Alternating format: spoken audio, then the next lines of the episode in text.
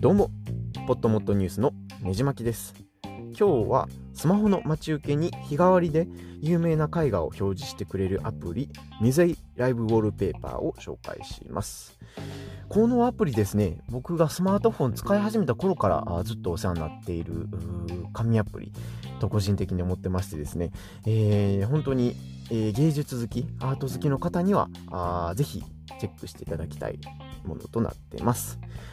で、具体的にですね、どんなアプリかというのをちょっと紹介したいんですけれども、まあ、このアプリ無料で、えー、使えます。なので、その Google Play Store からですね、ダウンロードして、えー、スマホでちょっと設定するだけで、えー、有名な絵画が待ち受けとして使えます。まああのー、ですね、このすぐ設定をしたら、本当にスマホの品格が1.5割増しぐらいに感じるようなですね、えー、絵画のチョイスもかなり良くて、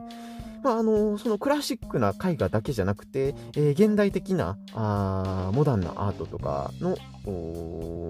え、図面とかですね、まあ、もちろん有名なあのモネとかゴーギャンとかゴッホとかレンブラントとか、えー、エル・グレコとかですね、えー、シューレアリズムの画家とか、他にもダリとかですね、えー、有名な画家の絵がたくさん使われてます。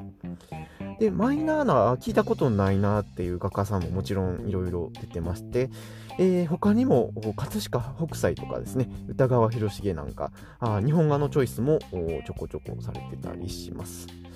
で、なんか、あのー、調べてみると、有名な美術館に展示されてるものをメインに、えー、チョイスされてるみたいなので、なんか、あのー、絵を、まあ、絵画を見る絵も、なんか、あ見る目もですね、ちょっと養えそうかなと思ったりします。で、なんか特に個人的に気に入ってるのが、あの、歌川広重とかですね、浮世絵っていうのはやっぱり、えー、インパクト大きくて、えー、スマホの画面と相性抜群かなと思ってます。なんかこういうの見ると、あの、欧米で、えー、浮世絵が人気な理由もなんかちょっと、今更ながら、あ理解できたりしますね。で、えー、他にですね、えー、ちょっといいなと思ったのが、なんか設定画面があってですね、えー、その設定からあちょっと絵がきつすぎるなっていうコン、コントラストがちょっときついなと思ったら、なんかブラえー、もやをかけたりですね、えー、ちょっと灰色にできたり、えー、いろいろ色の調整もできて、えー、目が疲れないようなあ調整も可能です。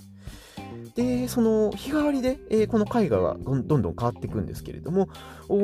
アプリのですね、View Archives というですね、メニューから、あその今まで表示してくれた絵を振り返ることもできまして、えー、気に入った絵があれば、えー、詳細情報もすぐ確認できます。まあ、画家さんの名前とか、えー、書かれた年代とかですね、絵の詳細とか背景とかも見ることができます。まあ、英語のみとなっておりますけれども、アートに興味のある方は、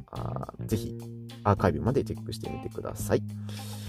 で、えーまあ、残念ながら先ほどお話したように、このアプリ iOS には対応してなくて、えー、つまり iPhone の方は使えないえー、アプリとなってます。なので、あの、Android ユーザーの方ですね、えー、ちょっと優越感感じながら、あこのアプリ使ってみてください。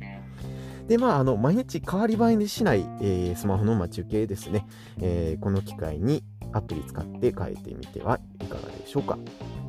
で、あとスマホの画面ってこう横にスクロールしていくと思うんですけれども、えー、このアプリはですね、えー、絵画全面を一画面に表示するんじゃなくて、こう横にスライドさせていくと、絵も順についてきてくれるというか、ちょっと言葉では説明しづらいんですけれども、そういった感じになってますので、えー、かなりおすすめです。で、他にもですね、あんまり絵画興味ないよっていう方にも、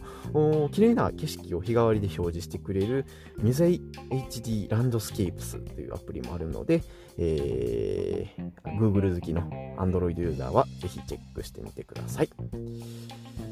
はい。このポッドキャストを聞いていただいている方は、えー、ぜひですね、iTunes や Spotify でレビュー、登録をしていただければ幸いです。このポッドキャスト以外にも、ねじまきブログというブログと、ねじまきラジオというポッドキャストやっております。では、次のエピソードでお会いしましょう。